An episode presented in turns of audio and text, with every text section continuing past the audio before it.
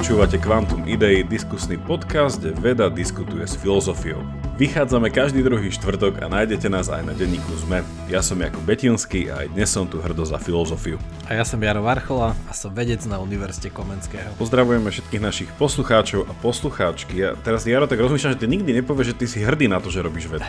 Vieš, ja som tu vždycky hrdol za filozofiu. Že si, si hrdý vedec? A myslím, že áno. A tak to je, to je tvoja hláška, že si tu hrdý za filozofiu. Ja som tu pokojne za vedu. Pokojne. Inak to by som mohli začať používať. Ja som Jaro, som tu pokojne za vedu. Každopádne, vítame vás dneska a po tomto krátkom úvode, no o čom sa ideme dneska rozprávať, už tušíte z nadpisu. A je to také, ako to povedať, je to taký pre mňa zaujímavý segment, že dneska načneme niečo, čo nazveme, že pohľad späť na tému, ktorú sme už na podcaste mali, ale nejakým spôsobom sa do nej zahryzneme opäť.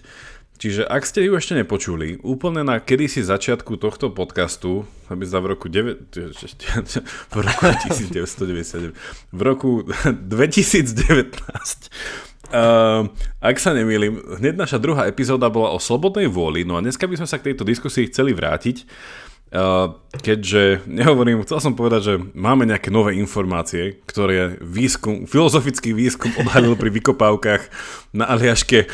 Nové informácie o slobodnej voli. Bože, takto to nefunguje. Ale dneska by sme sa chceli s vami pozrieť na jednu esej zo šesťdesiateho druhého. Čiže asi v oblasti filozofie je to veľmi nedávne. A, a v oblasti týchto nadčasových myšlienok. No a ktorú by sme chceli sa na to spolu pozrieť. Takže ja som mu tiež dal Jarovi prečítať, tak som zvedavý, že čo si z nej Jaro zoberie. A určite pozývame aj vás ju prečítať. Ja som na inom podcaste, ktorého meno sa nemôže vysloviť, tiež o tejto téme niečo hovoril, takže vám to tiež prelinkujeme. Začneme, Jaro, s nejakou otázkou, že príde ti, že túto tému, o ktorej sa ideme rozprávať, že sme si slobodne zvolili? No ja úplne nie až tak slobodne, lebo ju zvolil Jakub, takže som menej slobodný v tom. Jakub mal tú reaktívnu atitúdu. Počkaj, to je aj v slovenčine slovo, že atitúda? Nie, to som si teraz vymyslel. Škoda, lebo to bolo super, keby aj... To som si teraz vymyslel. Ale to je, čo to je? Attitude je... Postoj. Postoj, tak. Hej, ale, ale je, je to téma, ktorou som sa kedysi viac zaoberal, viac som o nej čítal, teraz tak trochu aj tak podcastovo, aj tak v tom, čo, čomu som sa venoval, som ju pozabudol. Ale bolo príjemné sa k nej vrátiť a, a bolo aj zaujímavé zistenie, že ten pán zo šesťdesiateho druhého mal syna, ktorý bol tiež, a, ktorý je tiež významný filozof a ktorý tiež sa vyjadroval k slobodnej vôli, ale mal iný názor. Tak to je taký rodinný spor. Nebola tam veľká kauzalita. Nie, práve, že tam môžeme dokázať, že jeho syn mal slobodnú vôľu. Ale pritom tvrdí, uh, že nemá. Alebo... Pre tých z vás, aby sme vás dali do takého obrazu, tak hovoríme o jednom britskom filozofovi menom Peter Strawson, alebo po slovensky Peter Strawson. A on mal syna, a teda jeho syn stále žije, ktorý sa volá Galen Strawson. No a on napísal takú veľmi zaujímavú esej. Ja sa musím priznať, že ja som tú esej, už sme ju mali kedysi v škole, keď som bol na filozofii v Belgicku, tak na jednom predmete, len vtedy som jej tak nejako dával taký marginálny nejaký význam, že veľmi som nežil touto témou slobodnej vôle a nejakej morálnej zodpovednosti, determinizmu a kauzality, že skôr ma bavilo niečo asi povrchnejšie.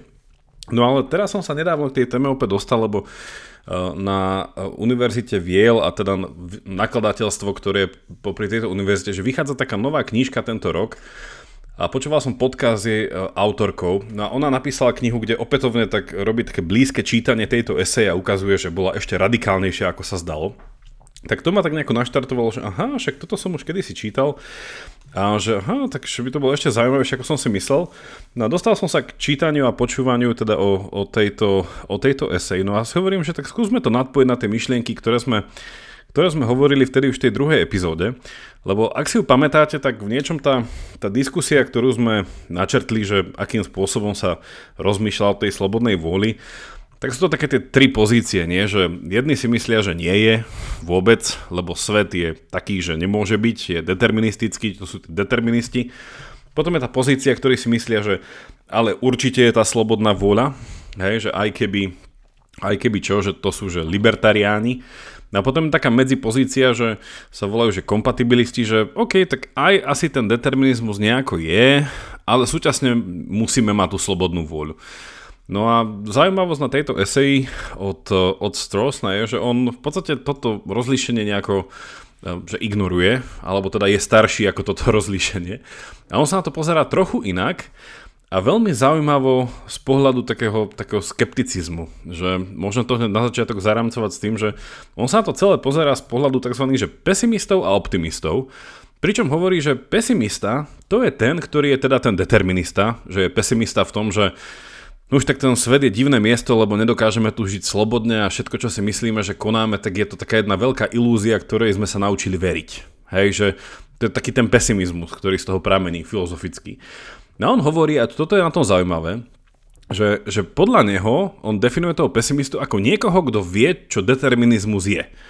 Hej, a toto mi príde, že jedna z tých najväčších myšlienok tejto eseje, že poukázať na to, že vlastne že determinizmus nie je fakt.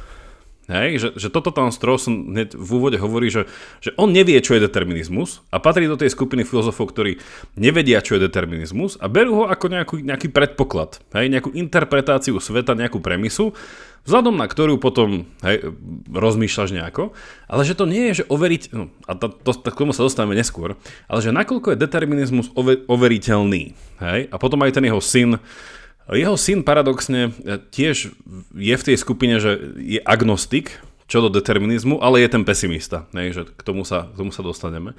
Čiže toto je tá jedna skupina ľudí. No a druhá, do ktorej teda patrí aj Strawson, sú tí optimisti, ktorí ale sú, no on to tak zaujímavo hovorí, že to sú ľudia, ktorí... Uh, no a, a tamto začne byť zaujímavé, že on nehovorí, že sú to ľudia, ktorí veria v slobodnú vôľu. Hej, on, on to celé tak nejako rámcuje, že hovoriť o slobodnej vôli, že, že je hm, akože príliš to, on to tam tak asi nepovie, ale ja som to tak cítil z toho, že, z tej eseje, že to je príliš náboženské, až také ezoterické, že slobodná vôľa. A celá tá diskusia sa rámcuje skôr v tom, že, uh, že morálna zodpovednosť, že, že ak verím v slobodnú vôľu, tak vlastne verím v to, že za niektoré veci máme reálnu morálnu zodpovednosť a na druhej strane, že očakávame od ľudí, aby sa nejako správali. Hej? A on tam dáva viacero príkladov. Čiže toto je ten optimista, že je to človek, ktorý verí a, a tam je to zaujímavé, že nie nevyhnutne uh, verí, že determinizmus je nesprávny.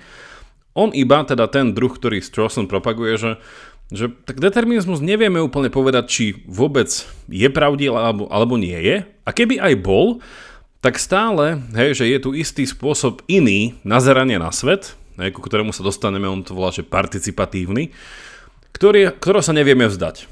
Hej, že nie je to také, že by sme zrazu mohli byť tí pesimisti a hej, že žiť v niečom, nejakom takom tom šedom svete, kde uh, nie je prečo žiť. A toto je na tom zaujímavé, že on úplne nejakým spôsobom ignoruje to, že uh, OK, že, že determinizmus je fakt. Hej, že nejde tam do toho, že poďme sa pozrieť na všetky dôkazy, prečo a ako by sme mohli determinizmus dokázať. On jednoducho povie, že niektorí si myslia, že determinizmus je, niektorí, že determinizmus nie je a vychádza z toho, že asi sa to nedá dokázať a teda povieme si tie argumenty, že prečo podľa neho aj jeho syna. A toto sa mi na tom páčilo, že tú diskusiu, ktorú sme kedysi mali, že to tak trošku otočilo a tým pádom sa nemusíme baviť ani tak o slobodnej vôli a o takých tých nejakých veciach, že čo je to vôľa, kedy sme k nej prišli, čo je to sloboda, či je negatívna, či je pozitívna. Ale vlastne sa bavíme o tom, čo on nazýva, ako si to už ty povedal, tie, tie reaktívne postoje, o tom, že hej, však pozrite sa, však my nevyhnutne sme vďační druhým ľuďom za veci. Nevyhnutne iné veci nás rozhorčia. A že prečo? Hej? A že je nám to vlastné? Prečo je nám to vlastné? A on hovorí, že samotná túto, táto skúsenosť a táto faktickosť o našich životoch poukazuje na to, že ten determinizmus, aj keby bol pravdivý, tak ho nemôžeme úplne prijať. Hej? Že nemôžeme mu dať úplne to svoje. Lebo by sme nestratili slobodnú vôľu, ale stratili by sme tú, tú nejakú tú ľudskosť, ktorú prejavujeme cez tieto postoje. Čiže to, toľko iba úvodom, aby som to trochu predstavil tú esej. Ako sa to, Jaro, tebe čítalo? No je to také, že nie je to extra dlhé, ale je to extra hutné. Čiže to je tá esej, ktorú keď si človek prečíta, vždycky tam nájde niečo iné. Čiže čo ťa na tom zaujalo, sklamalo alebo potešilo? Textová analýza. No tak ja sa teším aj na tvoje vysvetlenie, Jakub, ja sa vždy teším, že ako, ako mi tieto veci vysvetlíš, lebo však z toho úvodu som bol celkom nadšený, že ako to predstavila. Uh, je to, je to akože, zdá sa to ako trivialita povedať, že, že ten determinizmus nie je určite pravdivý, ale zároveň je to veľká pravda. Dobre uvedomenie si, že vlastne nemáme jasnú predstavu, ako by mohol byť pravdivý a nevieme kopu veci s tým sklbiť. To mi to pripomína toho Nagela a ten jeho argument, že materializmus alebo fyzikalizmus, čo sme tu spomínali, že nie je určite nepravdivý, ale tento fenomén toho vedomia a toho, že nevieme, aké je to byť netopierom, ukazuje, že nemáme vôbec jasnú predstavu, ako by mohol byť pravdivý, a takisto je to s determinizmom. Ale musím sa priznať, že ten záver buď som nepochopil dostatočne dobre, ale ma trochu sklamal, že postaviť tú existenciu slobodnej vôle iba na tých reaktívnych postojoch prišlo také, že no ale možno, možno ty to vysvetlíš lepšie, ale aby som tak uviedol ešte posluchaču, že prečo táto téma je taká super, lebo mne príde to, čo povedal jeho syn, ten jeho uh, jednoduchý argument, taký, že keď sa dá zhrnúť, je taký krásny a uvádza, že uh, je, uvádza to takú, že wow, že jaká to je dôležitá otázka, lebo s tým súvisí tá zodpovednosť uh, a tresty a, a odmeny, že aký sme, že čo keď nie sme slobodní, no tak Galen Strawson, syn tohto pána, on povedal taký jednoduchý argument, že prečo to je jedno, či determinizmus je pravdivý alebo nie, či je svet mechanizmus alebo nie, či ho stvoril Boh alebo, alebo je to náhodný stroj alebo hocičo, alebo iba náhoda, tak konáme tak, konáme nejako, pretože nejaký sme.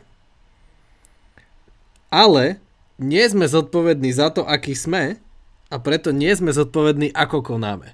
Že v jednoduchosti to, a mi to prišlo, že wow, že vlastne áno, že aj keď nás stvoril Boh, alebo či je to všetko produktom náhody, tak konáme, lebo máme nejaké, lebo, lebo sme takí, hej, to vieme konať, to poznáme, ale my sme si to nevymysleli, to aký sme, a preto sa to nemôže byť plne zodpovedný, tak to ukazuje, že ako ľahko sa dá tá slobodná vôľa podlomiť, tak preto časovo spätne to musel jeho otec zachrániť, že...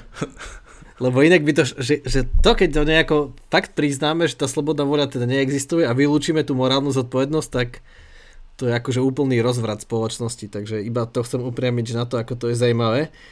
Tak poďme, Jakub, na tie, že možno ako, ako sa podľa Petera Strawsona, staršieho, dá vnímať človek a jeho konanie. On rozoznáva také tie dva postoje. Ja teraz ešte som v rýchlosti pozeral, lebo uh, on vlastne Peter Strawson, ak sa nemýlim, on zomrel v dvetisícšesť a tá jedna z takých, však on napísal viacero esejí, ale jedna z takých známych esejí jeho syna sa volá, že Nemožnosť morálnej zodpovednosti, a tá je zo šesťdesiatštyri. Čiže vlastne bolo zaujímavé dohľadať, že reakciu jeho otca na tú jeho esej, že akým spôsobom teda oni viedli, viedli dišputy. Počkaj, nemôže byť zo ale... šesťdesiatštyri. Však jeho syn sa narodil v päťdesiatom druhom. Povedal som šesťdesiatštyri. Hej, hej. Víš, to, to, to je tak, keď ti, uh, ako to povedať, to sú tie číselné prípady, keď ti hla, v hlave ide niečo iné a jazyk povie niečo iné. Uh, nie, zo, z deväťdesiatštyri. Ale bolo by to sranda, keby ho desaťročný syn napísal takúto vec. Hej.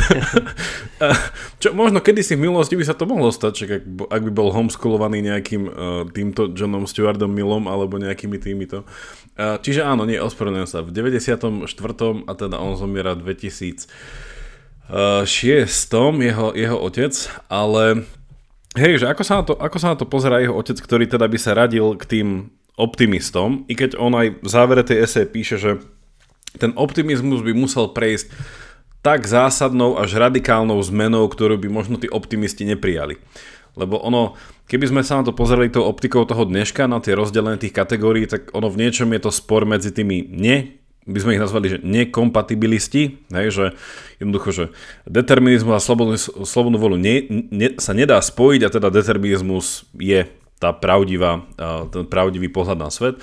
Na, druhý, na druhú stranu tí kompatibilisti, že áno, že, že de, nejaký determinizmus, determinizmus tu je, ale stále treba, hej, priestor pre tú slobodnú vôľu.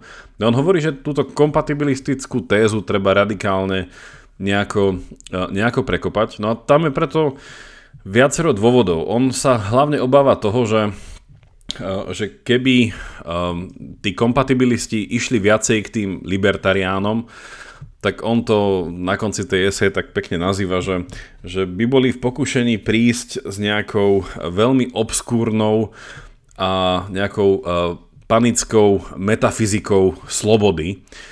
A tam je zaujímavé, že, že, že čoho sa on obáva. Že on na jednej strane sa môže obávať uh, toho, čo by sme mohli nazvať, že, uh, že nejaký pohľad na uh, tú slobodu alebo na nejakú našu morálnu zodpovednosť, ktorá by vychádzala uh, z toho, že, uh, že, že Boh, hej, že nejaká metafyzika uh, tohto druhu, alebo potom nejaká metafyzika, ktorá stále by bola trochu, trochu spojená s tým, že, že naša vôľa ako taká je nejaká nejaká samostatná entita vo svete v zmysle, že je to niečo ako keby, že ponad prírodu. Hej, tak povediať, že, že zase musíme rozmýšľať nejako transcendentne, že okej, okay, že je niečo iné ako naša prírodzenosť, ktorá sa nejako, až nejako, až nejako evolučne prejavuje vo svete. Čiže on toto odmietal, hej, že takto nerozmýšľal o človeku, ale stále hovorí, že, že my naprieč dejinami sme si vybudovali isté postoje, hej, že isté nejaké pohľad na seba a pohľad na, na druhých, bez ktorých nevieme žiť. Hej? A tie postoje, že tam je to zaujímavé, že, že čo sa myslí pod postojom. Uh, postoj sám o sebe, že to je z anglického slovička, že attitude, ktoré sa niekedy dávajú do kontextu aj v tom, že attitude sú veci podobné pocitom, že sú to nejaké subjektívne, emotívne stavy a tak ďalej, že to je pravda, hej, že aj to je v tom, ale v tom slovičku attitude sa ešte počiarkuje veľakrát to, čo v tých e, emóciách nie je, a to, že pod tými attitude sa myslí, na, že naše úmyselné konanie. Hej, že rozlišujem úmysel druhého človeka, ako koná voči mne, a tiež rozlišujem môj úmysel e, konania voči druhému. A on hovorí, že to, čo nás robí nami, a to podľa čoho teda vie fungovať naša, naša spoločnosť ako taká, on hovorí, že to vychádza z toho, že my vieme rozpoznať, kedy sa nám len tak niečo deje a kedy my alebo niekto voči nám koná úmyselne. Hej, on tam dáva tie také tie úplne jednoduché príklady, že, neviem, že keď nám niekto vstúpi na nejakú končatinu, že na ruku, tak to môže bolieť úplne rovnakou bolesťou, ako keď to spraví náhodne, popri tom, ako nám chcel pomôcť a vstúpi nám na ruku. A súčasne to môže bolieť rovnako, ako keby to spravil úmyselne z nejakej zlomyselnosti. Hej. A poviem si teraz, že OK, tak tá intenzita tej bolesti vlastne mi nehovorí nič. Hej. Čiže v niečom tu Strawson útočí na nejaký utilitarizmus. A hovorí, že čo je dôležité, je, že čo ten človek zamýšľal za tým, čo viedlo k tomu, že mi ublížil. Že ak mi chcel pomôcť, tak ja ho poviem, že dobre, tak, tak mi ublížil, ale nechcel to a tým pádom to nejako prehliadnem. Ale ak viem, že to spravil úmyselne a možno preto, lebo mnou pohrda, hej, až takýmto spôsobom, tak budem voči nemu cítiť nejakú zášť, hej, alebo nejaké rozhorčenie. A ten Strawsonov, tá esej sa volá, že Freedom and Resentment, že sloboda a, a rozhorčenie, alebo nejaký druh jednoducho hnevu, ktorý chce smerovať k nejakej pomste.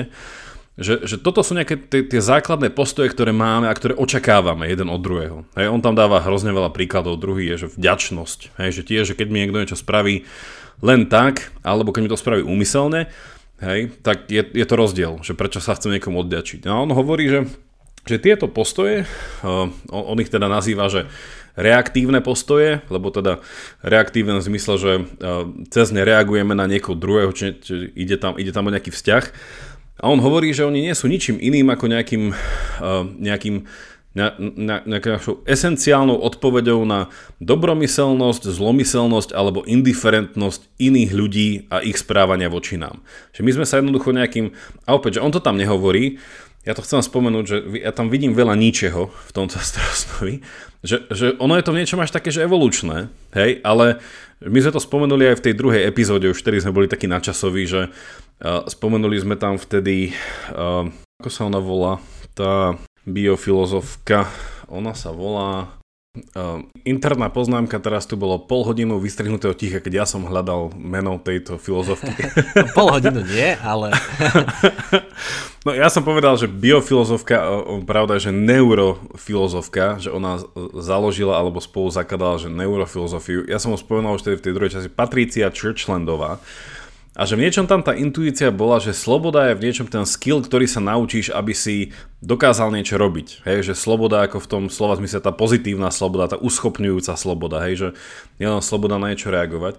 Či, čiže v niečom ten Strawson sa tu pozerá na to celé, že Že, že tieto naše reaktívne postoje sú naučené naprieč tomu, čo sa nazýva, že prirodzená dejin, prirodzené dejiny ľudstva. Že my, my sa nejakým spôsobom učíme súžiť, hej, nie iba uh, žiť v súžení, ale že aj spolužiť. A, že, a prichádzame na to, že, že čo funguje, hej, že, aké, že kooperácia v niečom, aké druhy kooperácie fungujú, čo je potrebné. A tieto, tieto on to teda, môžeme to nazvať aj tým slovom, že tie participatívne, Uh, reaktívne postoje sú presne tie nejaké tie uschopňujúce morálne vlastnosti, ktoré máme, hej, nejaké tie nastavenia voči dru- druhým ľuďom, ktorým ich vieme odmeniť alebo trestať, hej, a tu sa presne dostávame k tomu, že prečo Strawson nehovorí o slobodnej vôli, a toto je ďalšia vec, v čom mi ten paper prišiel veľmi zaujímavý, okrem toho teda, že determinizmus neberie ako fakt, ale ako hypotézu, ktorá sa nedá dokázať, a k tomu z toho sme sľúbili, že ukážeme prečo záverom. Ale že, že, že, že táto vec je na tom, že on hovorí o tom, že my tých druhých ľudí nejako odmenujeme alebo trestáme, v zmysle, že dávame nejaký predpoklad ich zodpovednosti za niečo, a tá zodpovednosť až potom vedie vlastne k tej slobode, hej? Že bol slobodný to nejako spraviť, nespravil to. A on tam, akože v tom, ten paper je komplexný v tom, že on tam rozlišuje hrozne veľa prípadov, že keď aj my v našich sociálnych interakciách, a v tom je to také, také až také antropologické, taká tá, tá štúdia, ktorú ponúka, že sú prípady, keď naozaj nevieme, hej, že on to nazýva, že špeciálne nejaké uh, podmienky, pod ktorými my nevieme druhému človeku pripísať morálnu zodpovednosť za niečo, že existuje nejaká abnormalita, hej, alebo niečo takéto. Kde sú jasné príklady je nedospelosť. Hej? Ale potom je aj tisícpäťsto iných príkladov, že nejaké duševné ochorenia a tak ďalej, že my pracujeme s týmto konceptom, ale ten koncept nie je niečo, čo by nevyhnutne prichádzalo ako prvé. Hej? Že to je nejaký... A, a tam to bolo zaujímavé, že, že on cez ten koncept aj ukazuje, že my v týchto prípadoch sa v niečom že dožadujeme nejakej, nejakej objektivity v tejto diskusii, že objektívne by všetci mali potvrdiť, že v tomto prípade nemôže ten človek byť morálne zodpovedný a tak ďalej. Ale v kontexte týchto, týchto neabnormality, čiže iným spôsobom normálnom kontexte bežných ľudských vzťahov v rámci na nejaké prirodzené dejiny a prirodzené rozumej, že aj evolučne prirodzené, hej, dejiny ľudstva, že my sme sa nejako naučili interagovať, a tie interakcie nie sú objektívne, ale sú v niečom, a opäť, že on to tam nehovorí, ale že, že pragmatické, že v niečom vedú k ďalšiemu skvalitnenému životu, hej, ďalej a ďalej a ďalej. No a to je zaujímavé na tom, že on by povedal, že tento determinizmus a tento pohľad na nie slobodnú vôľu, ale morálnu zodpovednosť cez, tieto, cez tento špe, špecifický druh postojov, ktorý my ako ľudia máme, lebo sme si ho nejako sa vyvinuli, popri, alebo on sa vyvinul popri nás. On hovorí, že s tým sa nedá skoncovať, lebo tým pádom by sme museli skoncovať s nami. Že to je v podstate, že, že napadá mi úplne sprostá analogia, že to je ako povedať, že ja odmietam najnovšiu verziu neviem akého softvéru, hej, ale ten softvér sa vyvinul rokmi vylepšovania toho prvotného softvéru, hej, ktorý už možno dneska ani nevidím, hej, že aký tamto nejaký zdrojový kód, neviem čoho. A že takéto niečo on tvrdí, že, že povedať dneska, že odmietame uh, tieto uh, reaktívne postoje, ako napríklad vďačnosť, rozhorčenie, lásku, priateľstvo, hnev, odpustenie, neviem, že byť verný sľubu, ktorý dám a tak ďalej, že, že takýto ten druh tých morálnych inštitúcií, tak on tvrdí, že to je v podstate, že iba vrátiť sa ako keby tisícky, desaťtisícky, stotisícky rokov späť a začať od začiatku. Hej? A otázka je, že vedeli by sme to od začiatku spraviť inak, a opäť, že a tam je tá, tam ten determinizmus tlačí späť, berúc do úvahy povahu sveta, v ktorom žijeme, hej? A tam je tá otázka, že vlastne asi nie, hej? A to je pekné na tom jeho paperi, že on to aj zakončuje s tým, že determinizmus a tá morálna zodpovednosť, že nie sú v konflikte, hej? Lebo oni sa navzájom nevedia negovať, oni sú iba dve hrozne odlišné veci.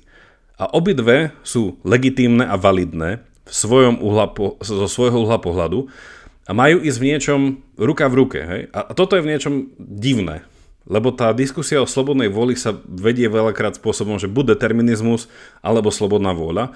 A on by povedal, že oboje. Hej? A ja tam dám za chvíľu nejaké analogie, ale Už dlho hovorím, takže Jaro... Tak ja, ja to stále vnímam a počúvam, ale, ale ako mi z toho vychádza, aj teraz keď ja to počúvam tvoju interpretáciu, je, že vlastne Strawson šikovne urobil to, že, že tú debatu slobodnej vôle a determinizmu vyriešil tak, že povedal, že aj slobodná vôľa je príliš silný termín, takže ho vlastne nedokazuje, ale aj determinizmus je príliš silný termín, ani ten nemôžeme dokázať, že je úplne pravdivý, tak... Trochu to vyriešil tak šikovne, že, lebo, no je to také, také napomedzi, lebo to, o čom hovoríš, že to je možno nejaká sloboda, taká v determinist, deterministickom svete, že je to niečo neobjektívne, ako my reagujeme, napríklad akože, čo si nepovedal, že na deti, že máme iný postoj k deťom, alebo iný postoj, keď niekto, neviem, prežil nejakú tragédiu, alebo keď... pre toho, čo robí, alebo sa, neviem, sa správa nejak nevhodne a tak ďalej, tak inak máme iný postoj, ten reaktívny a je to také, že no to nie je úplne slobodná vôľa, nie? Že ako to riešia mnohí iní filozofie, slobodná vôľa je, či si môžem vybrať medzi možnosťou A a B a či to môžem urobiť čisto len ja ako nejaký, ako ten agent, a neviem, ako to tak pekne preložiť. To... Činiteľ, konateľ. Činiteľ, áno. Činiteľ nula nula sedem. Uh, tak ako, ako ten činiteľ, či môžem si tak úplne slobodne vybrať medzi jednou a druhou možnosťou len na základe seba a nebyť determinovaný tým vonkajškom, tak uh, to, na, na to veľmi neodpovedá táto jeho úvaha. Že to je zaujímavé, ako si to navrhol, že, že keby sa to vyvinulo od znova, že či by to bolo iné alebo nie, ale možno trochu iné, nie? Že že asi aj tie väčšinou, aj tie morálky uh, sú veľmi, veľmi podobné naprieč rôznymi kultúrami a kmeňmi, ktoré sa nikdy nestretli. Ale nie úplne, že, ale väčšinou sú veľmi rovné. Zaujímavé na tom, čo hovoríš, lebo tak teraz sa môžem dostať tomu, čo som hovoril, že prečo je Strawson a jeho syn vlastne, že podľa mňa toto ich spája, ale opäť, že ja nie som na nich že úplne že brutálny expert, ja som skôr že entuziast. Čiže v pohode, ak, ich niekto, ak im niekto rozumiete ešte lepšie, tak budeme radi nejakému komentáru, ale že uh, oni tvrdia niečo takéto, že, že čo je to determinizmus? Hej, že determinizmus je ultimátne povedať to, že všetko, čo robím teraz, je priamym následkom v nejakej jasnej kauzálnej línii veci predtým, ale v tej, tej osi predtým, že úplne až že na začiatok všetkého predtým.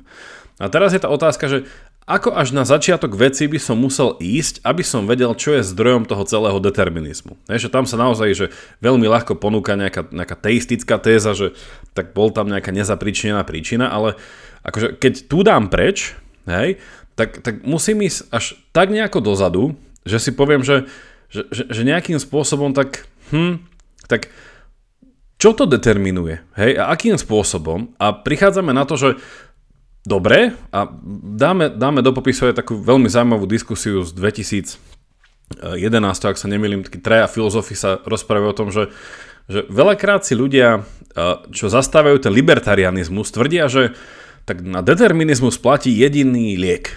Nedeterminizmus. Indeterminizmus. Ale čo je indeterminizmus? To je čistá náhodilosť. Hej? Že, že, ako, že ako by som povedal, že tak, tak tým, že determinizmus nie je pravdi, pravdivý, tak musí platiť nejaký nedeterminizmus, indeterminizmus, čo znamená, že vlastne tým pádom získávame tú slobodnú vôľu a sme za všetko, môžeme byť teda zodpovední, lebo mali sme to v našich rukách. Ale indeterminizmus iba pridá ďalší problém do diskusie a povie, že to sa ti stalo náhodne. Hej, že to si náhodne tak spravil. Nie, že ťa niečo prinútil, ale vlastne ty nevieš, čo ťa prinútil a nikdy na to neprídeš, lebo je to stále niečo, hádzanie si, teda hádzanie kockou nie, lebo tak to je predvídateľné. Čiže na jednej strane ten determinizmus sa zdá, že by viedol k niečomu, že na tom počiatku môže byť indeterminizmus, čo nevieme. Hej. Na druhej strane hovoria, tak pozrieme sa na druhú stranu, že ak by sme aj vedeli, čo bol ten prvotný determinant a ideme v tej kauzálnej nejakej tej línii tých determinácií. A my sme v súčasnom bode. Ako vieme, ak nie sme na konci tejto reťaze, že ju chápeme správne? Hej? Čo ak sa v istom bode, že možno sme ešte na úplnom začiatku? Hej? Že tie milióny rokov sú ešte len úplný začiatok a my za, keby sme žili ešte ďalšie neviem, tridsaťkrát ten milión tých rokov, tak by sme prišli k tomu, že vlastne aha, že ten determinizmus vlastne úplne viedol k slobodnej vôli. Hej? A potom by sme povedali, že Ob, dobre, tak vlastne my sme boli determinovaní k tomu, že sme v istom bode si mohli slobodne vybrať a determinizmus skončil. Hej? Čiže my vlastne nevieme ani potvrdiť, ani vyvrátiť determinizmus, preto ten agnosticizmus, že, že determinizmus sa nedá vyvrátiť, ale ani potvrdiť. Hej? A to je to, že to, to, je tá, to je pekné na tom Strawsonovi, že on to berie v podstate ako reálnu možnosť, ale stále s tým treba pracovať ako s nejakou vysvetľujúcou hypotézou, ktorú predpokladám s nejakou pravdepodobnosťou, ale neviem mu dokázať. Áno, ale tak ako si hovoril, že presne ani indeterminizmus nám nepomáha v diskusii o slobodnej vôli, lebo áno. Presne, keď je všetko náhoda, tak proste všetky, všetko moje konanie je potom tiež iba produktom náhody a v tom slobodná vôľa znamená, že ten agent, ten činiteľ sa rozhoduje nejak racionálne, nejako s nejakým zámerom, že že si to uvedomuje, nie je to náhodne a nie je to ani predpísané pred desať miliónmi rokov, už to bolo jasné, ako sa rozhodne, len keby sme vedeli všetky počiatočné podmienky a zákony, že je asi nám zrejme, že to je niečo medzi tým, aj naše poznanie ukazuje, že to je niečo medzi tým a v tomto je Strawson akože geniálny, že nenarába s takým tým determinizmom, lebo ten je taký, že ach, že na, na, to sa možno má zmysel baviť vo fyzike, ale ako sme sa bavili už viackrát v emergentných leveloch, tak potom tu prídu do hry emergentné levely, kde to vôbec, kde to úplne stráca zmysel. Proste fyzikálny model mi nikdy neopíše tak dobre správanie medveďa ako nejaká, nejak, to, že s ním narábam nie akože súborom atomov a molekúl, ale s medveďom, akože nejakým, kto má nejaké zámery a ciele ako, ako živočích, ako medveď. Alebo nejaké iné zviera. Proste, že zrazu sa to javí už nejako inak a neviem to inak opísať. Lebo ľudia, a ľudia už vôbec nie. Ľudia robia strašne divné veci, že presne ako si hovoril, keď máme ich s tým Strawsonovým príkladom, že uh, efekt je ten istý, že niekto mi stupne na ruku, hej, a aj keď je zvláštne, že prečo mám ruku na zemi, alebo že ako mi... St- Čo si mal na stene, na on zemi. Robil karate kid. Takže, že niekto, keď to urobí náhodou alebo nie, tak to, čo sa udialo materiálne, je to isté, ale inak reagujem, lebo záleží od toho levelu, že čo sú tie úmysly, ako to vnímam tú situáciu a to sa nedá vyčítať z tej fyziky, z toho, ako sú usporiadané molekuly, ale iba z toho, že vnímam nejakú inú rovinu. Je iné presne, že hoci, hoci aké veci, neviem, svetla na semaforoch, hej, alebo hoci čo, je to proste, alebo značky a tak ďalej. Inak vnímam tú situáciu, lebo rozumiem, čo tam je napísané, ale to nedáva zmysel iba v molekulách, v atómoch, ale tomu, že rozumiem nejaký iný, iný level. Hej, tak v tom je to také, že, že súhlasím, ale hej, je to, no... To je také zrejmé, že v niečom je to triviálne, že to tak je, lebo však tá naša skúsenosť z biológie a z evolúcie napríklad, že, že tam musí byť nejaký prvok náhody, že evolúcia vlastne hovorí, že to je nejaký predpísaný mechanizmus, do ktorého vstupujú prvky náhody. Že dé en á sa proste nejako predpísane mení, ale nejako náhodne sa vlastne delí, reprodukuje, kopíruje tú istú informáciu, ale s nejakou prepnosťou sa vždy môže vyskytnúť nejaká chyba. A tam možno vedie k výhode alebo k nevýhode, čiže je to nejaká náhoda, obmena. A to mám pocit, že aj my zažívame bežne, nie? Že, že väčšinou času sa deje niečo také, čo očakávame, ale vstupujú do toho nejaké prvky náhody a tie menia tú situáciu a my sa im prispôsobujeme. Že v tomto je to taká tá téza triviálna, že asi to nebude ani čistý determinizmus, ani indeterminizmus.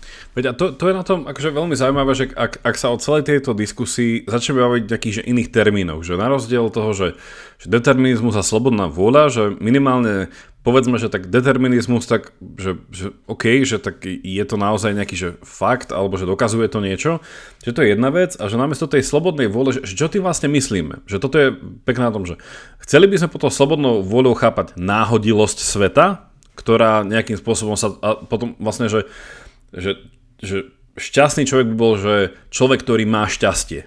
Hej, že OK, že ako v kartách, že mal som šťastie.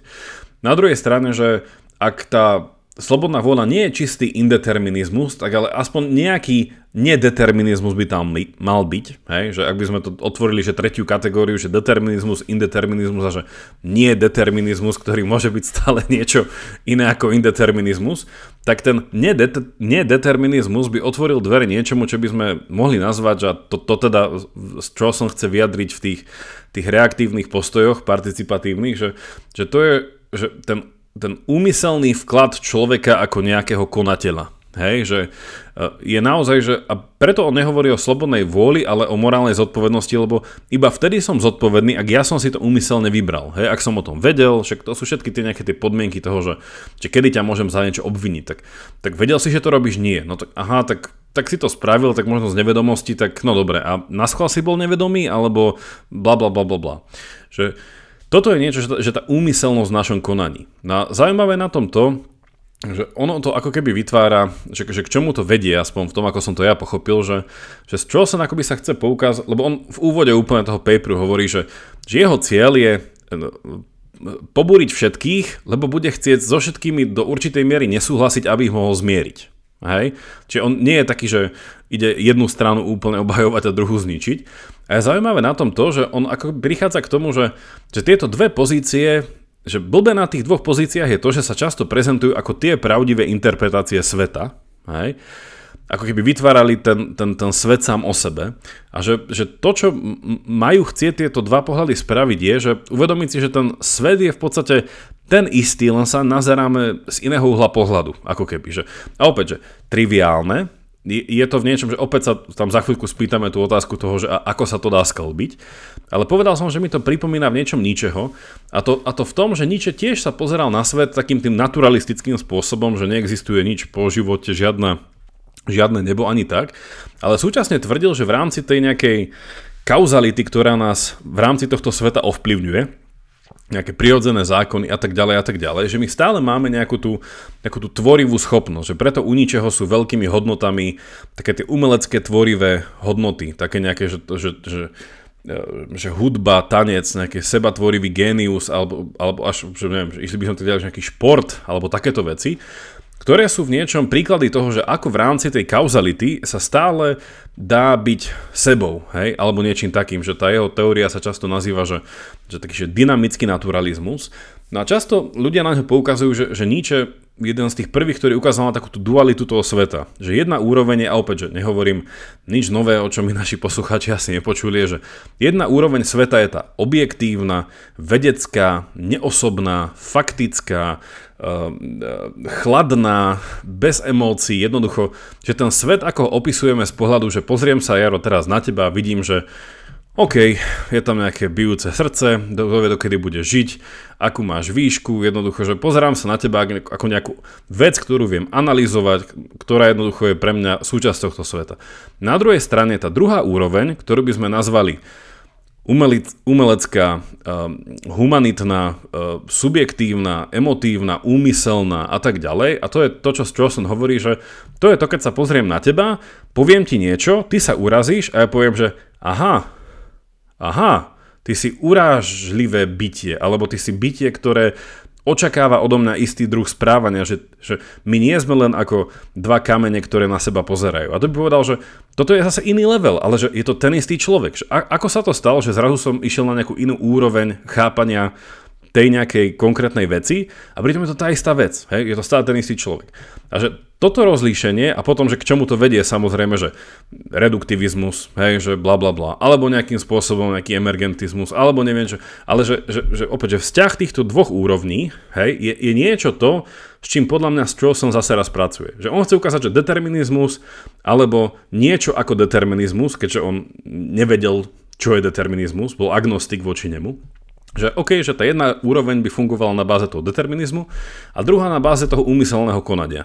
Že ľuďom pripisujeme zodpovednosť, máme od nich očakávania, vieme sa uraziť, vieme sa tešiť, vieme sa uh, mať radi a tak ďalej. Ale že, opäť, že, že ako sklbiť tieto dve úrovne, to už čo sa nejako nerieši, len chce povedať, že to, že sú, je fajn. A, ne, a to, že niekto ich chce jednu zredukovať na druhú, to je ten problém. Hej? Ale oni stále tu budú a vždy tu tieto dve úrovne boli. Hej? A teraz to treba nejako sa naučiť s tým žiť. Hej, ale to nie sú úrovne, lebo realita je iba jedna. To sú iba, že naše, naše metódy vnímania. To sú iba dve úrovne nášho vnímania, nie dve úrovne samotnej reality. Že to je pre mňa taká jedna slabina, že pre mňa to rieši iba to, že ako to my vnímame, ale to je tak, že ja môžem vec, vec opísať tak, ako si hovoril, že mňa môžem nejakú vec opísať vedecky, alebo nejako tak viac zúčastnene, participatívne, viac tak akože vnímať to v inom kontexte, ale tá vec je stále iba jedna, iba ja mením svoje me- módy módy vnímania, že v tom je to také. Ale ďalšie to im ako musíš vysvetliť, že, že vlastne Strawson hovorí, že aj keby bol determinizmus pravdivý, a, tak to stále tieto veci sú proste fakt. To, že máme reaktívny postoj, je proste fakt. A aj keby bol pravdivý, tak proste tieto reaktívne postoje existujú a sú a my, my ich robíme.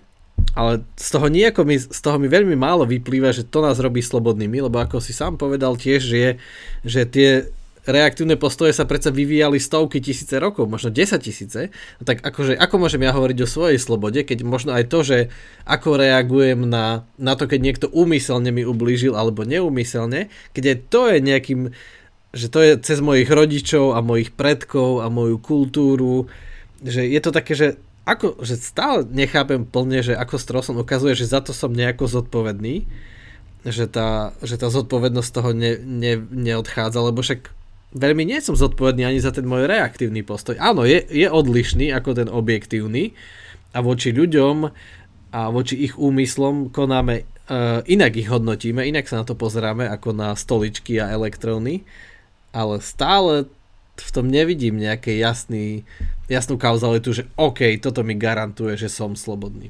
To je veľmi dobrý point a ja o chvíľku chcem do toho zamiešať Pána prsteňov, uh, lebo, tak, lebo tak som o tom začal posledné dny rozmýšľať, ale presne, že na tento Strawsonov uh, tá esej fascinuje v tom, že ak, ako sa snaží v niečom, že tak, tak, tak, tak analyticky vstúpiť do tohto sporu a poukázať na tom, že vy používate iba zlý jazyk, že vy sa nejako nechápete, hej, že v tom, že čo myslíte tým, tým a tým, ale podarilo sa mu to, hej? Nechcem vyznieť, že, že v závere súhlasím viacej s jeho synom, ale presne, že tá otázka potom toho je, že ono neviem, či to zachytil v tej, v tej eseji, bolo párkrát spomenuté slovo, že, že efektívnosť. V zmysle toho, že tí libertariáni, alebo že tí kompatibilisti, ktorí nejako inšpirujú k libertarianizmu, v zmysle, že tú slobodu považujú za nejakú um, hodnotu, ktorá... Že opäť, že, že čo je to sloboda? Hej, otázka. A on to tam aj spomína v tom článku, že samozrejme, hej, že negatívna sloboda, pozitívna sloboda, že, uh, že sloboda nemať zakázané robiť nejaké veci, alebo sloboda výberu a potom tá pozitívna nejaká tá sloboda nejakej tej, te, te, nejakého, nejakého uschopnenia, že aj som schopný to spraviť, nielen, že môžem, ale aj viem. Hej. Uh, tak on sa podľa mňa pozerá na tú uh, slobodu uh, a to by podľa mňa viacerým ľuďom nesedelo, že nie... Alebo že, že to je tá výčitka toho met, tej metafyziky, tej, čo som nazval tá obskúrna a panická alebo nejaká ustarostená metafyzika toho libertarianizmu. Že ľudia pod tou slobodou chápu nejakú slobodu, opäť nejakú takú, že radikálnu slobodu, ktorá je až ako keby že, že z iného sveta. Hej, že som slobodný nejakého, nejakého tajného poznania, seba presahovania, neviem čo. A on tam aj hovorí o tom, že veľakrát tí, títo tí kompatibilisti majú problém s tým, že prečo by som mal byť slobodný iba v rámci toho, že moje konanie a naše konanie kolektívne vedie k lepšiemu stavu pre nás všetkých. Hej, že, že ten pohľad na tú, že efektívnosť, hej, efficacy, on to tam nazýva v tom paperi. A že toto, že ľuďom vadí, lebo alternatíva, ktorú by oni chceli, je, že tak tá sloboda má viesť k nejakej takej, že, alebo že má vychádzať, hej, z nejakej takej nejakej hlbšej, nejakej morálnej spravodlivosti. Hej, že spoločnosť má byť nejako spravodlivo nastavená a tam zase, že, spravod, že čo je to spravodlivo, že dať každému, čo patrí a čo nám patrí, že, že, že neviem, že, a opäť, že začína sa tam otvárať nejaká myšlienka náboženstva. A on tvrdí, že pozrite sa, že že toto je moje chápanie toho, čo hovorí, že, že berte to tak, že vzhľadom na tú prirodzenú históriu ľudstva, ako sme sa nejako vyvinuli, ako sme, že my si vlastne hľadáme stále lepšie možnosti, ako spolu žiť, hej? Ako byť viacej slobodný, ako byť viacej sebarealizovaný, ako do, do, do. Čiže vlastne je to tá, tá pozitívna sloboda, hej? Že sa nejako, že uschopňujeme a stále si otvárame nové možnosti, čiže je to aj, aj tá negatívna sloboda.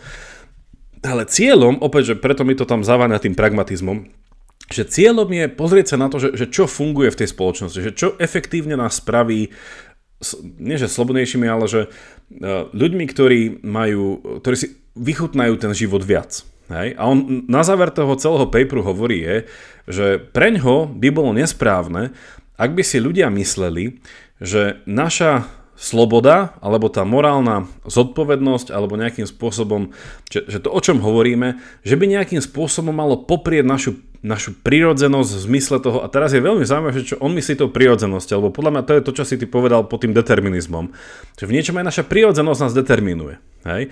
A to mi príde také, že slabina jeho argumentu, ale súčasne mi to príde také, že mi to nevadí, lebo ja asi v tomto so Strawsonom akože ultimátne nesúhlasím.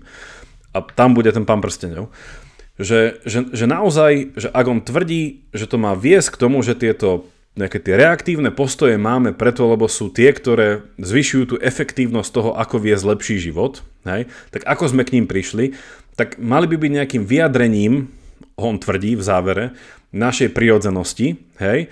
A tvrdí, že nemá to byť niečo, čo má ísť ponad našu prirodzenosť. Myslíš, že byť niečo obskúrne, ezoterické a tak ďalej, že máme si vymyslieť nejakú novú... Nie, že sme, že, že sme súčasťou tohto sveta, opäť ten Nietzsche, hej, sa tu tlačí. No a to mi príde také, že ako keby v tom závere, hej, opäť, že sám povie, že ale táto efektívnosť v niečom, že ide v ruka v ruke s tým determinizmom, ktorý ale on povie, že je voči nemu agnostik. Čiže ten jeho záver, a on to tam viackrát aj spomína, je, že ak by aj determinizmus bol pravdivý, čo nevieme, hej, týchto participatívnych, reaktívnych postojov sa nedokážeme vzdať. Hej. A tam je potom tá otázka, že nedokážeme preto, lebo by sme museli prijať ten pesimistický pohľad na svet, kde, ja neviem, že každý môže robiť, čo chce, alebo nevieme preto, lebo by sme prestali byť, kým sme. Podľa mňa Strawson je v tej druhej kategórii, ale veľa ľudí to interpretuje ako tú prvú kategóriu, že jednoducho, že nemá odvahu na to povedať, že hej, tak ten, tento svet je vlastne hore nohami, nikdy to nebude dobré, všetko je to právo silnejšieho, zmier sa s tým. A tam potom tá argumentácia ide v tom, že, že, že Strawson predáva nejakú ilúziu, že radšej žite v nejakom Matrixe, ale nikdy si nepriznajte, že ten svet je vlastne úplne na prd. Hej. A tuto to, tuto to končí a tam nastupuje ten jeho syn. Hej, a s tým synom príde ten Pán prsteňov. Tak teraz nás držíš príliš v napätí, že a ja som sám zvedavý, že ako to prepojíš s tým Pánom prsteňov, ale, ale verím, verím, že to dokážeš. Ale stále sa tu natláča taká otázka, nie? Že, že mal by som mať nejakú slobodu aspoň si vybrať medzi tými reaktívnymi postojmi. Hej? Že, že mal by som byť aspoň slobodný, že aj keď sú súčasťou mojej výbavy takéto kultúrnej, že som to zdedil proste, že som to nevymyslel sám, ale že sa to vyvíjalo dlhé tisíce rokov, tak ja by som si teraz mal zvoliť nejako slobodne medzi vďačnosťou a hnevom a rozhorčením a tak ďalej. Ale nejako to až tak úplne neodpovedá na to, ale, ale akože podľa mňa akože tiež sa mi tá esej páčila, aj, aj ten akože jeho prístup je v mnohom originálny.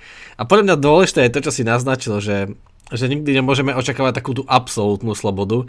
A ten jeho syn tam aj používa v tom dôkaze to slovo, že uh, vy nie sme ultimately, že nie sme ultimátne, absolútne nie sme zodpovední za to, aký sme, ale to je jasné, že to, to snáď akože nemôžeme s tým ani rátať a predpokladať, že, že vždy existujú nejaké limity.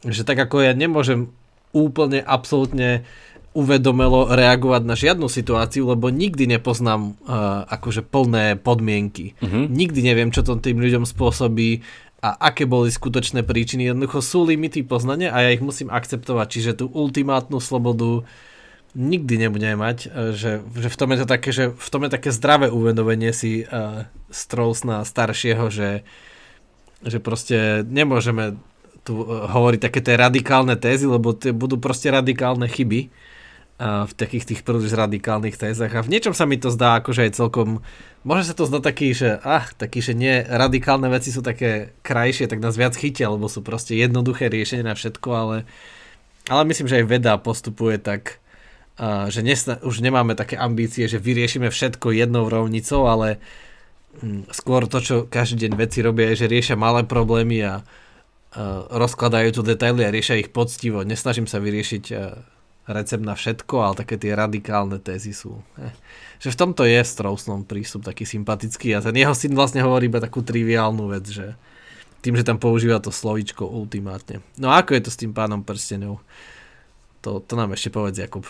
S tým Pánom prsteňom je to tak, Ale ešte predtým... Nenechaj to na záverečnú časť, musíš nám to povedať ešte teraz, v záverečnej časti poviem niečo ja. Dáme to pre všetkých, sľubujem, ale iba v rýchlosti na to, čo si povedal presne, že sa tam ponúka tá otázka, že tak keď, keď Peter Strawson hovorí o tom, že tie postoje typu, že vedieť, kedy byť vďačný, hej, alebo že byť vďačný v tej správnej situácii za správny dôvod, alebo že rozhorčiť sa vtedy, keď vlastne prejavujem nejaké úmyselné, nejakú zlú vôľu druhého človeka voči mne, a pre, preto sa rozhorčím a tak ďalej. Čiže otázka bola, že prečo si toto nemôžem slobodne vybrať? Že prečo si musím vybrať, že vďačnosť je dobrá, rozhorčenie je zlé a prečo sa nemôžem stále iba rozhorčovať a byť zatrpknutý? A prečo nemôžem nikdy nebyť vďačný a byť iba nejaký človek, ktorý sa väzie na chrbtoch druhých? A ja sa tam vrátim, že opäť k tomu, a toto Strawson je sám, že ja tam vidím paralely aj s inými mysliteľmi, že k tomu termínu, že tá, tá, tá, tá prirodzené dejiny ľudstva, že to podľa mňa, čo Strawson hovorí, že, že to chápanie slobody, ktoré on v tom dáva, je, že slobodný v zmysle, že byť následne, ak tú slobodu nevyužijem, byť morálne zodpovedný za nejaký prešlap. Že, čo to znamená, že je niečo prešlap? Tak opäť, že čo spoločnosť chápe ako prešlap, hej, je to úplne arbitrárne? Nie, lebo tam je ten pohľad toho, že my sa učíme spoznávať, čo sú prešlapy a čo nie, a my sa učíme a sme v bode, kde sme spoznali, že preto tam Strawson dáva tak, tak prvoplánovo veľmi robustné príklady, hej, že človek uzná, že vďačnosť vie byť autenticky OK bez nejakej hlbšej analýzy, alebo vie povedať, že je naozaj spravodlivé sa rozhorčiť, ak niekto len tak bez dôvodu mi stúpi na nohu a viem, že to ešte úmyselne spravil, sakra. Že on hovorí v niečom, že my sa musíme naučiť hrať tú, tú hru, ktorú nazývame ľudstvo, alebo ľudskosť, alebo civilizovanosť, alebo niečo takéto. A, a v tom je tam opäť, že otázka toho, že a je to determinizmus? Opäť, že možno, ale zase, že čo chápeme pod determinizmom? Že preto on hovorí, že on nevie, čo je determinizmus, lebo dalo by sa povedať, že determinizmus je... že ja môžem si teraz vymyslieť ad hoc, že existuje podka- podkategória, ktorá sa volá, že morálny determinizmus, alebo že pravidlá na to, aby som sa stal najlepšou verziou seba samého. OK, ak budeš robiť toto, toto a to, budeš študovať, budeš robiť to a to, tak sa z teba stane úspešný človek, ktorý bude bla bla bla bla, poviem, čistý determinizmus. Hej, čistý, tak ale tieto, v podstate sú to kroky, ktoré mám s nejakým bla bla bla.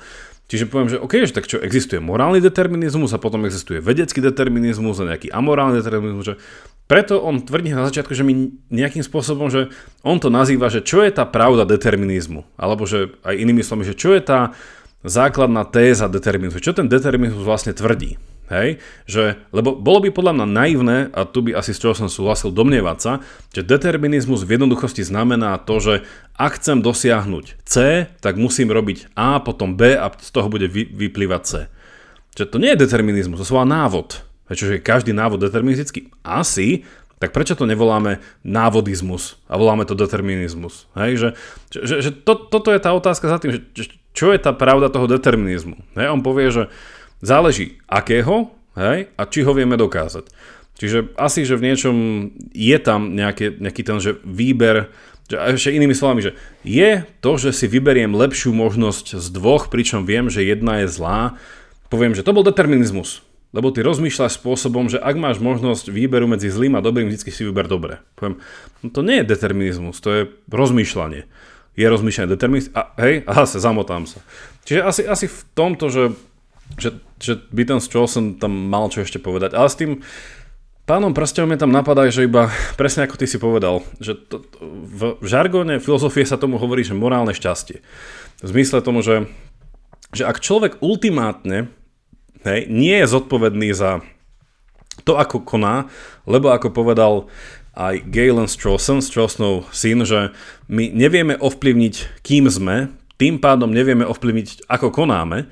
A ešte sa to dá zredukovať na to, že my nevieme ovplyvniť ani len jednu nejakú zásadnú vlastnosť toho, kým sme. Že ak by sme aj dali stranou, že nevieme ovplyvniť všetko, ale viem aspoň jednu, tú jedinú jedininku časť, moju vlastnosť ovplyvniť, že zase neviem.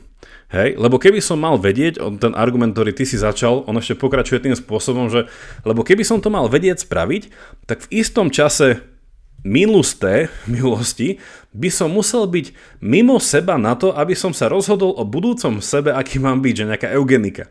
Ale smer, a, že, a to nedokážem, tým pádom je, že ja už nikdy nebudem schopný povedať to, že ja sa sám slobodne rozhodujem. Ale že prečo mi tam uh, v tomto prichádza na um Pán prsteňov, uh, je to, že aj kolega na podcaste, ktorého meno sa nevyslovuje, teraz mal takú epizódu, že, že, že akým spôsobom koná Boh Pánovi prsteňov, ak tam nejaký bol. Hej? Že pre mnohých ľudí je zaujímavé sa dozvedieť, že v Pánovi prsteňov je nejaký Boh, pretože v trilógii a to božne vo filme sa o tom nepíše, ale keď si prečítate knihu Silmarillion, ktorá vyšla pár rokov po Tolkienovej smrti, ktorú dal teda dokopy ultima, ultimátne zase raz, čiže nie úplne, ale do nejakej miery jeho syn Christopher, tak sa tam dočítate, že bol tam nejaký, hej, Boh v pozadí celého. A že mne príde, že aj po tom, čo som si, a dáme na to linky, že vypočul všetky možné diskusie, ktoré rozoberali tento Strawsonov paper a všetky možné prístupy k tomu, tak nejako mi to vedie k tej dichotómii, že buď ultimátne uh, je ten pesimizmus pravdivý a teda tá téza toho determinizmu je pravdivá a my musíme hrať tú hru na slobodu, nazvime to tak, hej? A tam by potom sa hodilo nejaké slovo, že ideológia. Je, že je nejaká ideológia, ktorá je nejakým pozlátkom pred očami ľudí, ktorá im hovorí, že ste slobodní, máte na výber, ste to autenticky vy, ale pritom tí mocní v pozadí vedia, že nie, že iba vás manipulujeme cez vaše nevedomé nejaké impulzy, ktoré nakoniec aj tak nad vami vyhrajú. Že toto je možnosť A, alebo je možnosť B, ako je možnosť Pánovi prsteňov, že i keď, a tam začína byť viacero zaujímavých otázok, že i keď každá z tých postav v tom príbehu je ten konateľ, je ten agent, je ten činiteľ, ktorý si vyberá, ultimátne sleduje nejaký cieľ a tak ďalej. Ale stále Tolkien v tom príbehu hovorí, že veci v takom, že trpnom rode to píše, že sa dejú, hej, boli ochránení, hej, alebo a tak ďalej a tak ďalej. Že je tam ni- ni- niečo, hej, a toto by som nazval, že že ak na jednej strane bol ten pesimizmus, že tá pravda o tom determinizme, že nie je to v našich rukách a ten determinizmus je je, tak potom je tá druhá varianta, že v súčasnosti nad tým rozmýšľam takto, tak ja by som to nazval, že to je ten, ten optimistický, ale tiež determinizmus. Že buď mám iba negatívny determinizmus, alebo pozitívny determinizmus, že inak z toho neviem zatiaľ výjsť von. A ten pozitívny by naozaj pracoval buď s predpokladom nejakého Boha, alebo nejakej prozreteľnosti, ako to bolo v príbehoch Pána prsteňov. A tam je zaujímavé na tom to, že sa tam začínajú otvárať tie už také už poloteologické až teologické otázky, že akým spôsobom vie byť nejaký človek slobodný, ak existuje nejaký Boh, ktorý vie o všetkom, čo ten človek kedy spraví. Hej? A ak si prečítate pozorne Pána prsteňov, už aj tie knihy, Trojka, keď išiel Frodo hodiť prsten, teda išiel, nepodarilo sa mu to, odhryzol mu Gloch prst a tak ďalej, že tam je explicitne napísané, že, že v niečom ten prsten sa hodil. Že to nebol Frodo, ktorý to spravil, hej, do tej, v tej hore osudu, do, do tej lávy. Čiže v niečom si poviete, že potom, že aha, že a čo toto všetko predpokladá? No a toto je to, kde Strawson nechcel ísť, že to, čo nazývam ja ten optimistický determinizmus, mysle, že, že je tu niečo za týmto, za týmto svetom, čo má, a opäť, že tam sa otvárajú, že má nejaký plán s týmto svetom a tak ďalej a tak ďalej.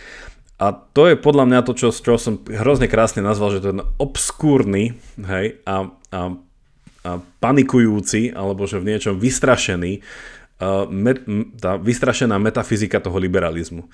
Hej, že on sa bojí, že tá sloboda a to chápanie tej morálnej zodpovednosti by viedlo k niečomu takémuto. Takže by sme začali predpokladať nejakú, nejakú vyššiu bytosť, iné chápanie reality a tak ďalej a tak ďalej. Ale príde mi to také, že, že čítajúc aj jeho, aj jeho syna, aj na tým, že, ako aj ty si povedal, že ani mne sa z toho nedarí vyvliesť s tým, že by tam stále nebol nejaký determinizmus, ale v hesle Strawsona sa pýtam otázku, aký determinizmus? Vieme, čo to je determinizmus? A moja obľúbená filozofka Elizabeth Anscombe, keď nas, nastupovala na kreslo po Wittgensteinovi, ak sa nemýlim, na Cambridge v sedemdesiatych rokoch, tak pri, prišla s esejou, ktorá sa volá Kauzalita a determinizmus, kde povedala, že opäť, že to bola veľká metafyzická esej o tom, že čo je to kauzalita. A presne hovorila o tomto, čo sa teraz bavíme. Možno o tejto esej sa pobavíme zase o dva roky, keď sa vrátime k tejto téme. Kde ona tvrdí, že determinizmus, hej, a determinovanosť a kauzalita by sa radšej mala volať, že odvoditeľnosť, hej, že derivedness, hej, niečo takéto. Že opäť, a pýtame sa zase, že čo to znamená determinovať, čo to znamená determin. Ale že otvárame ďalšie otázky, len záverom, že príde mi po čítaní týchto, tých, týchto všetkých myšlienok také, že, že ja sám, i keď asi pred dvoma rokmi, keď sme o tomto prvýkrát hovorili, tak som bol s tou Patriciou Churchland asi v nejakom kompatibilistickom tábore a tvrdil, že, že človek síce nie je úplne slobodný, ale vie sa, že akože uschopniť nejako konať. Tak teraz mám pocit, že že v niečom ten determinizmus je nevyhnutný, i keď stále voči nemu musíme byť buď agnostickí na báze toho pesimizmu, alebo veriaci na báze toho optimistického determinizmu. Čiže k tomuto ma to vedie, ale no, uvidíme zase o dva roky, keď to odhovoríme. Tak, tak to už je taký, taký záver. Tak hej, chápem, však ja som čítal aj Silmarillion. Je to, je to dobrý point a je, je pravda, že, že tam viackrát v tých dialogoch aj tých známych ako Gandalf hovorí Frodovi, že za čo sme zodpovední a za čo nie sme, že sme zodpovední za tom, čo s tým urobíme, ale ten svet nám dáva nejaký, akože je nejaký deterministický a, a tak ďalej, že je tam nejaká taká možnosť pre slobodu, že ozaj je to dobré dielo, kde sa to asi dá uh, rozoberať a o tom ukazovať, ale každopádne, aj keď víte, že znova sme to nevyriešili a znova je to ťažké vyriešiť, tak mi napadlo, že je to vlastne veľmi užitočné sa o tom rozprávať, lebo aj psychológovia hovoria, že... Keď ti je ťažko, porozprávaj sa.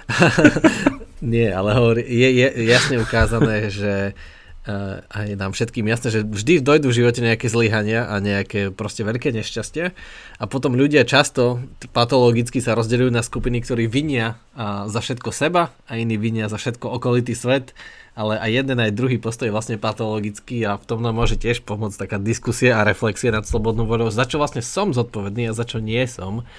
A že to môže byť také ozdravujúce, oslobodzujúce a také nové e, vlastne v tej slobodnej vôle, keď vidíme, že je to hrozne ťažké vyriešiť a nevieme teraz si odpovedať metafyzicky, že aký je svet a to asi aj nebudeme vedieť, že či je stvorený Bohom a či má nejaké jasné ciele a pravidlá a či to bolo všetko vpísané v nebesiach a dalo sa to vyveštiť e, z horoskopov, že ako teda bude naša budúcnosť alebo nie. No ale je to veľmi dôležité pre náš život a mentálne zdravie uvedomiť si, čo môžeme byť zodpovední a za čo nie. A, tak a, hej, a, možno sa k tej téme vrátim aj skôr, ale uvidíme. Možno to záleží od toho, či k tomu budeme de- determinovaní. Je? To, to už... presne, presne, to je ťažké povedať, keďže nevieme v akom svete deterministickom, nakoľko deterministickom žijeme, tak je ťažké to odhadnúť. štyridsaťtri percent. Keď sa nás ešte nepodporujete na Patreone, tak vás pozývame za magických tri štrnásť a tam bude aj dnešná záverečná časť. A ak nie, tak sa tešíme s vami na, na budúce pri ďalšej časti. Majte sa. Podotknem, že stať sa našimi patronmi ste determinovaní. Čiže ak si myslíte, že je to slobodná voľba, vy to iba odkladáte. Na každého to raz príde, že sa tým patronom stať. Čiže uľahčite si to. Uľahčite si. Ďakujeme pekne, ahojte.